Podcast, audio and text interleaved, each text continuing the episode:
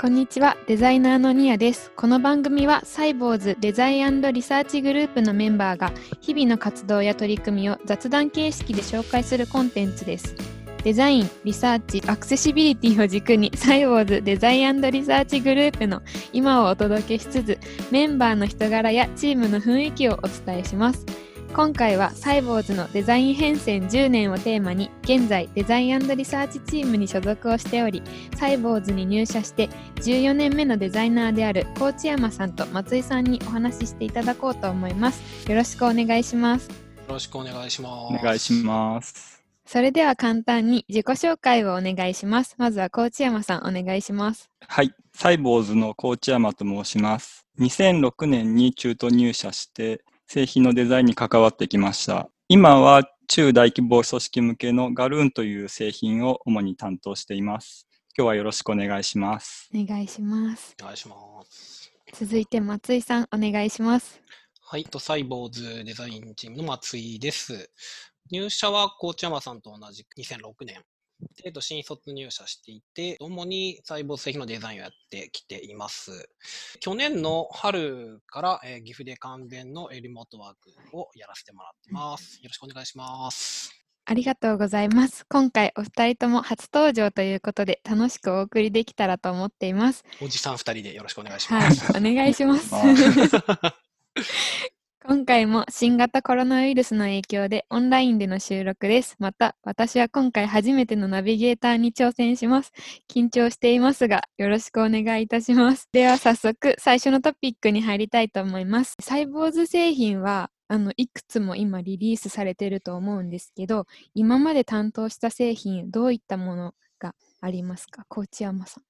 どうですか、はいまあ、僕も松井さんも社歴が長いので、はい結構サイボーズ製品は多く関わってきました。うんで今ある製品だと、オフィスガルーン、メールワイズとか、ほぼすべて何かしら関わってきましたうん。うんうん2011年ぐらいからはほぼガルーン担当しています。はい、松井さんはいかがですか？はい。僕も同じくほぼ全ての製品何かしら絡んできています。ガルーンとか、あとオフィスを高知山さんと一緒にやってた時期もあったり、と去年は均等のヘルプに入っていたり、で、ただ一番長くやっているのがサイボーズオフィスで、今もそちらの活動がメインになってます。ありがことんな感じでうございます。大丈夫です？はい、大丈夫です。ありがとうございます。え、他に何か、なんか、こう、プロジェクト、今よりたくさん動いてたりとか、こう、どうなんですか？ね、高知山さん。あそうですね。えっと、今は割とサイボーズ製品固まってきたんですけれども、はい。結構ここ14年の間に、なんかリリースした後にクローズしてしまったものとか、リリース前にたくさん動いていたうんプロジェクトもあって、まあ、それらも含めて僕も松井さんも担当とかやってきました。うんデザイナーの人数とかも今よりは少なかった。そうですね。多分2006年当時とかだと5人以内だったと思います。あうんーじゃあ5人でそのほぼすべての製品を回してってことですよね。そうですね。まあ、関わり方も今よりも浅かったりとかいろいろなんですけど、なるほど。ありがとうございます。では続いてトピック2に移らせていただきます。入社してからほぼすべての製品にお二人とも携わっていたということなんですけど、10年前と今を比べて会社や組織で変わったこととかってあったりしますかね？デザインチームの関わり方はさっき、高知山さんの方からあった通り少し変わってはい。きましたね。うん僕が入ったすぐの時には、製品のデザインをしてるっていうのは多分3、3 4人とかそんな感じです少かね。ないんですね。結構で、そのぐらいのメンバーのうち、あの、誰がどの製品をやるっていうのはちゃんと決まってははあ、いなくてはい。はい。うんうんえっ、と、プロダクトごとにデザイナーが、えっ、と、このバージョンの開発の時にはデザイナーさんの協力お願いしますっていう、まあ、依頼というか、そう依頼はいベースで、えっと、空いている人とか、まあ、前回担当した人が都合つけてやっていくっていうのことがはい多くて、まあ、終わったらじゃあ次の製品に行ってきますみたいな、ああ、こんな感じの運用を数年確かやって、なるほど。はい。ある感じ。一つのうんプロダクトでも一回入り始めると半はい年とかそれぐらいでしたよね。半年か期間大体じゃん。ぐらいでしたっけ？そうですね。記憶まあ ち昔すぎてょっまあでも。あの、覚えてないですけど、あんまり。うん。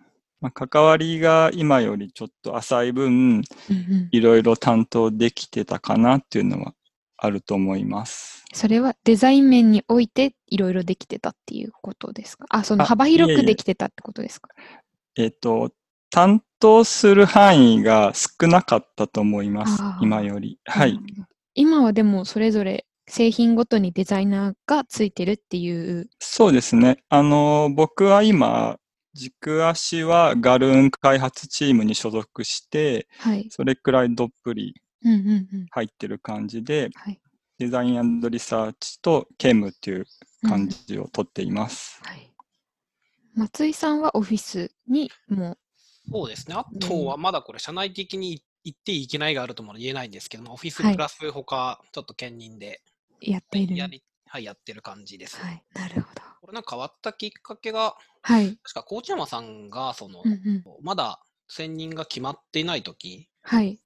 まだ皆さんの依頼ベースで動いていた時に、はい高知山さんがよく言ってたんですけど、あの、やっぱり呼ばれて行って、また戻ってきてだと、はい。製品のことをこう深くうんうん。こう考えられる時間がやっぱり限られてしまう。そうですよね。はい。半年間製品のこと、例えばガルーンのこと考えたけれど、次の半年になったらオフィスの方行くってなると、はい。やっている期間中に考えられる検討のまあ深さとか、うんうんあというその周辺の知識であるとかを、まあ、せっかくあって、はいこう。改善したいとか、こうしたらもっと良くなるのやっていうのが出てきても、その思いをなかなか反映させられる暇なく次に行かないといけないっていうのがあって、なんか専任立てた方が、にしたいなっていうのを高山さんがよく言っていた記憶があありますが、あすいませんでしたっけ？いや、確かに、はい。あの、もう少し、いや、それはずっと あって、あの、一製品にもっとどっぷり浸かりたいっていうのは、ちょこちょくちょく言っていましたし、思っていましたー。うんう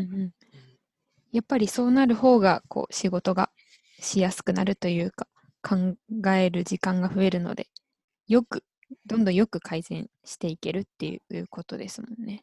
そうですね。うんあの、そういうあのメリットもありますし、ただ、えっと、どっぷり一製品に使っちゃうと、他製品との共有とか連携とかが薄くなってしまう。懸念もあるので、うんうんこの辺は各製品のデザイナーとコミュニケーションをうんうん取りながらというはい。感じですかね。うんなるほど。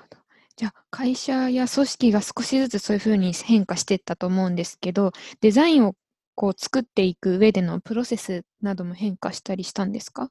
そうですね。と、プロセスとかで変わったのだと、結構やっぱリサーチ周りが数年でここ変わってきたなっていうのがうんうん大きいところで、はい。と柴田さん、えっと、デザインチーム、そのマネージャーの柴田さんが2015年に入社されて、はいマイクロソフトでリサーチャーやっていたんですけど、まあ、その柴田さんが結構、えー重要性を解いて、うんうん。で、デザイナーもこれからリサーチできるようにはい。しと。いた方がいいよって話で、で、実際にデザイナーもじゃあリサーチを体験してみようみたいな体験会、社内でインタビューをしてみんなで共有し合うみたいな、そういうこととかをやるようになったんですけど、うんうん。そういうのが柴田さんが入社する前は、あんまりちゃんとリサーチできてなくて、うんうんうーんとやってたとしても、製品を実装した後に、はい。ユーザビリティテストを、うん。えっとちょっと企画して、みんなでやってみようぜってこう盛り上げて、イベントをやるぞみたいな感じになって。はい。結。構準備でも時間をかけて、実施に時間をかけるんだけれども、あ、確かにって発見した後に、でも今ちょっと直せないね、実装し終わっちゃってるからっていうことが何回か見られて、はい。なんとかしたいねっていうのを話していたうんうんうん。のが結構昔。じゃあ、柴田さんが入って、リサーチに関してすごい変わったっていう感じなはいんです。。うんリサーチャーもそもそもいなかった感じですうんうんもんね。うんそうですね前だ。と1000人っていう方とかが。はい。組織的なことで言えば、リサーチャーというロールのメンバーが増えたっていうのは大きかったと思うんいます。はい。うん今はじゃあそのリサーチもやりつつあとはこうデザインを作っていく上ではどういう風な形態とってますかね？まあ、ケースバイケースなんですけど、はい。えっと、リサーチメンバーが先行してうん。いろいろインタビューを進めてくれたり、えっと、UT を実施してくれたりはい。するのもあって、そこにデザイナーも、あの乗っかって一緒に活動したりとか、うんうん。はい、そういうことはやっています。はい。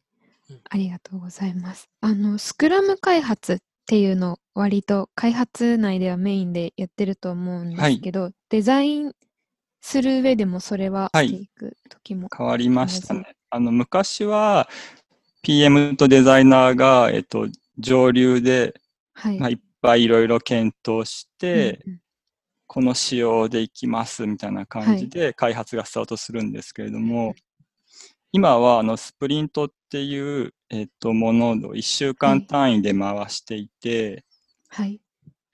なのでどんどんこうアイディアとかやりたいことを実装して、それで1週間ごとにはい。全体レビューを受けたりして、こう開発しながらうん。デザインをアップデートしてるっていう。感じに変わりました。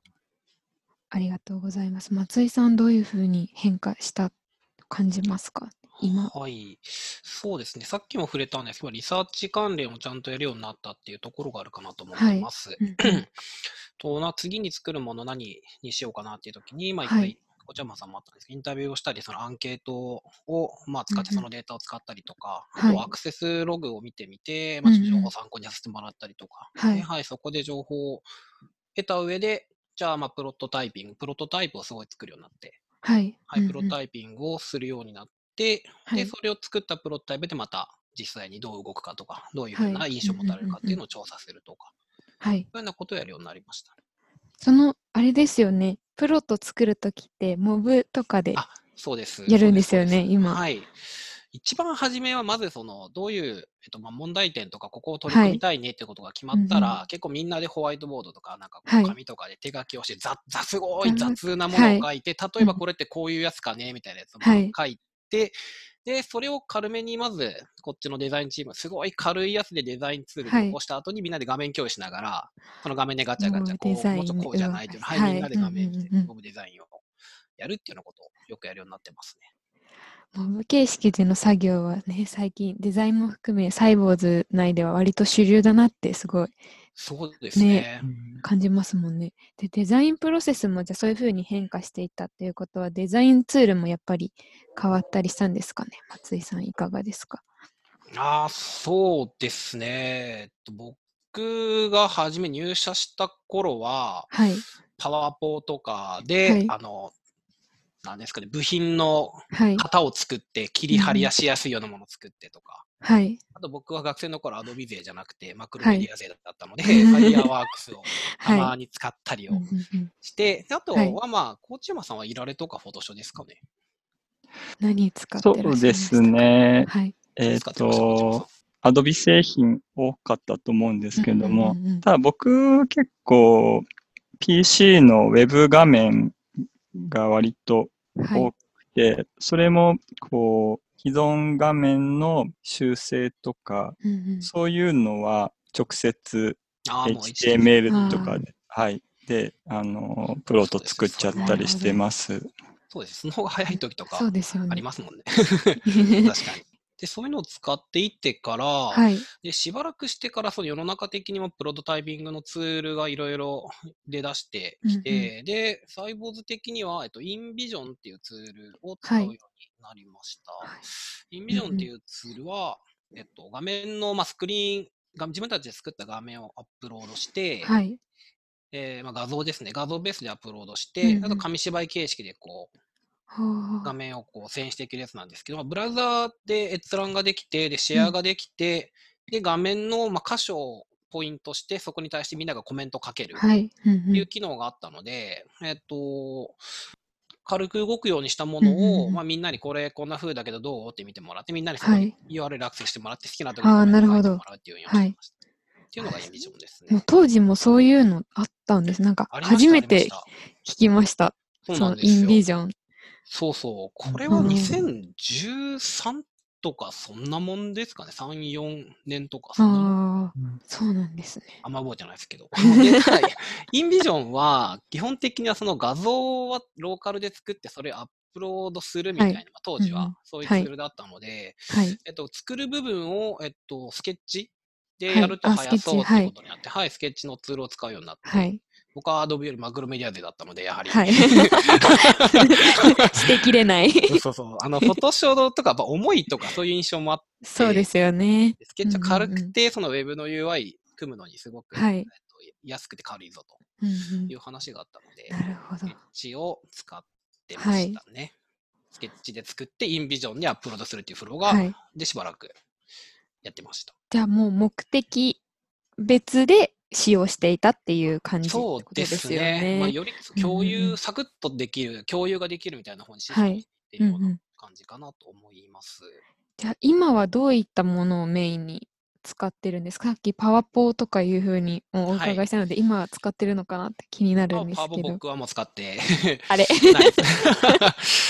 あの、柴田さんはパワポをよく使ってると思いああ、ますね柴田さん。そうですね。ややはりあの、思いがあるんでしょうね、マイクロはいソフトの。マイクロソフトの への思思いいが多分捨てきれないものがあると思うので。そうですね。柴田さん、パワポ柴田さんはのイメージ強いですね。はい。柴田さんフィグ、あ、で、今は、えっと、 Figma を使ってやっはいております。うんうんうんはい。で、 Figma になった理由は、はいえーっと、やべえ、 Siri が起動した。こういうハプニングも。交えます。ちょっと待って、これ iPad と iPhone 両方。あ、OK、OK。何に反応したんだろう、今。はい、ちょっと仕切り直しまして。はい Figma ここ。まで、あ、そうか、 Figma になったのですねは、うーんと、スケッチで作ると、そはいの作って、あうんえっと、スケッチファイルをアップロードして、確認するときに、確はい。認する側もなんかスケッチのアカウントがないとなんか見れないとあか。いう都合があったり、えっとはい。どんどん。ローカルで管理されて、ローカルファイルだったので、はい。えっと、どれが最新っていう話があったりとあか、出てきてしまったんですけど、ど。Figma は、えっと、ブラウザで閲覧できて、で、はい。閲覧だけならアカウントはうんうんいらずっていう感じだったので、はいえっと、キントンチームのヘルプ行ってた時に確か導入されたのかな。はあトイレ、あの、キントンチームうんうんはトイレさんが導入進めてたような気もすフィグるんですけど、マ。あそうなんはですねい。。そのモブプロとかモブデザインで、かあの開発税とか、はい。PM にもパッと見てもらって、で、実装しながら見るとか、あで、実装しながらここのデザインの、ここはいの色はこれでとか、参照してもらうとか、この画像書き出してもらうっていうのを、はい Figma の方だとできるので、共有のしやすさがあるってことなんですね。っていうところで Figma を選んで、今ははいずっと Figma で使っている感じになってます。それはオフィスを作るときも、ガルーンを作るときも、両方とも Figma ですか？河内山さんも Figma とか使ってますかね？はい、最近使ってまあ、す。そうなんですね。うんデザインチームでは全体的に Figma を使ってうん作っていってるってそういうイメージ。ですね、これから、がはい。あの、コンポーネント管理とかもするのにもうんうんうんすごく適しているので、そうですね。そこに行けば、そのデータというか情報があるっていう。そうですね、あのや、すいですね。複数人でデザインするとか、はいそれの相性の良さとかもあってうん、Figma が主流になってきています。え、じゃあもうペンとか紙とかホワイトボードは廃止したわけではないですよね。今も使ってますか？これはもうずっと現役じゃないですかね。そうですね。そこは多分個人の、そこはまだ個人のデスクの上っていうか、はい。はい。共有前の、あ、そうですよね。まあホワイトボードはミーティグ。ングで、はい。はい。そう使うあのーみんなとやるときにはいいいんですよね、あの。ツールとかだとさっき言ったみたいにアカウントがないとダメとか、うんうんうんツールの使い方わかんないよってなっちゃうんですけど、はいペン紙、ホワイトボードならみんな思ったことをピャってそそうこにですよね。書けるもので、はい荒い段階のものを共有するにはずっと現役かなすごい簡単にできますもんね。うん、そうなんですよ。おすすめなので、ぜひみんな使ってもらえるといいと思います。あそうですね。ここでツールのところで補足すると、はい。なんか、えーサイボードのデザインチームは、あの、このツール使いましょうとかは全然なくて、はい決まりは。うんうんうんその時その時で、各メンバーとかチームがこれをやりたいとか、これがいいんじゃないっていうものを柔軟にアップデートできる風土はあると思ってます。確かに。それはアルバイトの時も感じましたね。なんか指定されてはいなくて、自分の使いたいツールを使えるっていうのは、はいもう。その時から結構感じてました。あはいりがとうございます。いえいえいいフォローですね。そういう風本当に、風土面もきちんと はい。伝えていきたいな。はい、すごい大切だなって思います。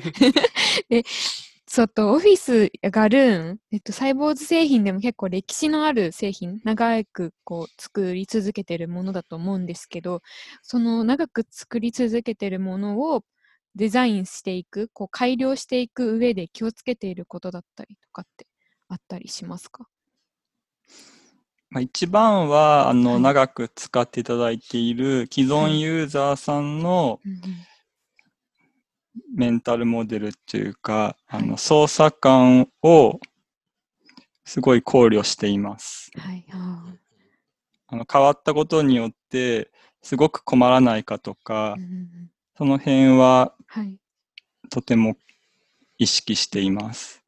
そこまで結構考えながら作っていってるっていう感じそうですね。あのーまあ割と仕事で使っていただいているお客様が多いので、はい。やはりその直接業務に関わるっていう使はいい勝うんうんうん手とか操作感が。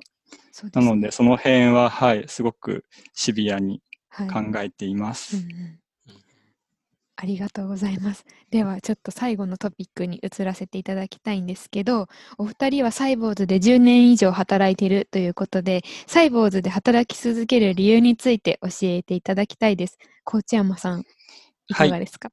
はい。僕はあの大きく2点ありまして、はい。一つは人と風土ですね。うん公明正大だったり、まあ、はい正直だったり、オープンさっていうのがはいと。ても素敵だなと思っていて、はい。まあ、自分の知る限り、こう影でこそこそ何かが動いてる感じがはい。ないんですよね。最近、あの、新卒の割合がどんどん増えてきてるんですけどそうもで、すね。はい。はい。その、なってきてから、なおさらそういう感じだと思っています。うん。なるほど。でもう一つは、あの、サイボーズ製品が好きということです。はい。チームワークは情報共有を支えるツールと思っていまして、はい。それを作ることに日々やりがいを感じています。うんうんありがとうございます。はい松井さん、いかがですか？はい。僕も結構、コーチャマさんと同じようなところはあるんですけど、はい。まあサイボーズが好きっていうのが結構大きいです。その中にも公明正大っていうのを掲げていたりとか、あとは多様性を受け入れるっていうところうんうんがあって、で、実際はい自分も去年の春から、うん。えっ、と、冒頭でもちょっと自己紹介させていただいたんですけど、岐阜で完全にリモートワークを始めているんですけど、まあそういう働き方っていうのもうんうん。割と、まあ、あの、まあ、無理を言ってす、自分的には無理を言ったと思ったんですけど、あの、すはい。んなり受け入れていただけた感じがすごはい。いあるなと思ってて、あの、上長や、あとチーム、周りのチームの方々はい。に理解があって協力していただけるのにすごい働きやすいなっていうのがあります。はい。あとは、えっと、青野さんの発信する情報に、まあ、共感できるところが多かった納得感があるなっていうのが結構大きいです。あとは、あと、この自社製品で結構日本のオフィス、サイボーズオフィスは中小企業の方に、はい多くの企業の方に使っていただいているんですけれど、そういった企業の方々のチームワークとかを支えるツールであって、まだどんどん改善する余地というかあるかなと思っているので、はい。うんうん。の下支えになれるようなところにそうやりを感じているので、はい。僕は今、サイボーズで引き続き働かせてもらっている感じになります。お二人ともサイボーズの理念とかそういう、こう、どういうふうなあり方とかね、に共感しているんだなっていうのがすごい伝わりました。ありがとうございます。そうですね。まあ結構チームワークとか、そのあたりのビジョンとか理念も、うんうん多分僕も松井さんも途中からうん。そのあたりがどんどん強くなっ会社としても強くなってきたかなと思っていて、はその過程は見てこれてすごく感慨深いです。あ、そうですよね。10、そっか、10年もいるとなるとそうですもんね。もう身に染みるというか、うんすごい、うん 自分のものになるような感じがやっぱりするんですかね。はい。りがとうございます。今日はサイボーズのデザイン変遷10年というテーマで、サイボウズ歴14年の河内山さんと松井さんにお話をお伺いしました。ありがとうございました。ありがとうごありがざいました。はい、この番組では皆さんからの質問を大募集中です。サイボウズデザインリサーチのメンバーに聞いてみたいことがありましたら、ノートのコメント欄にコメントをよろしくお願いします。メンバーがお答えします。質問内容によっては、この番組内でメンバーと一緒に回答をしたいと思います。最後までお聞きいただきありがとうございました。それではまた。また、バイバイまたお願いします。また。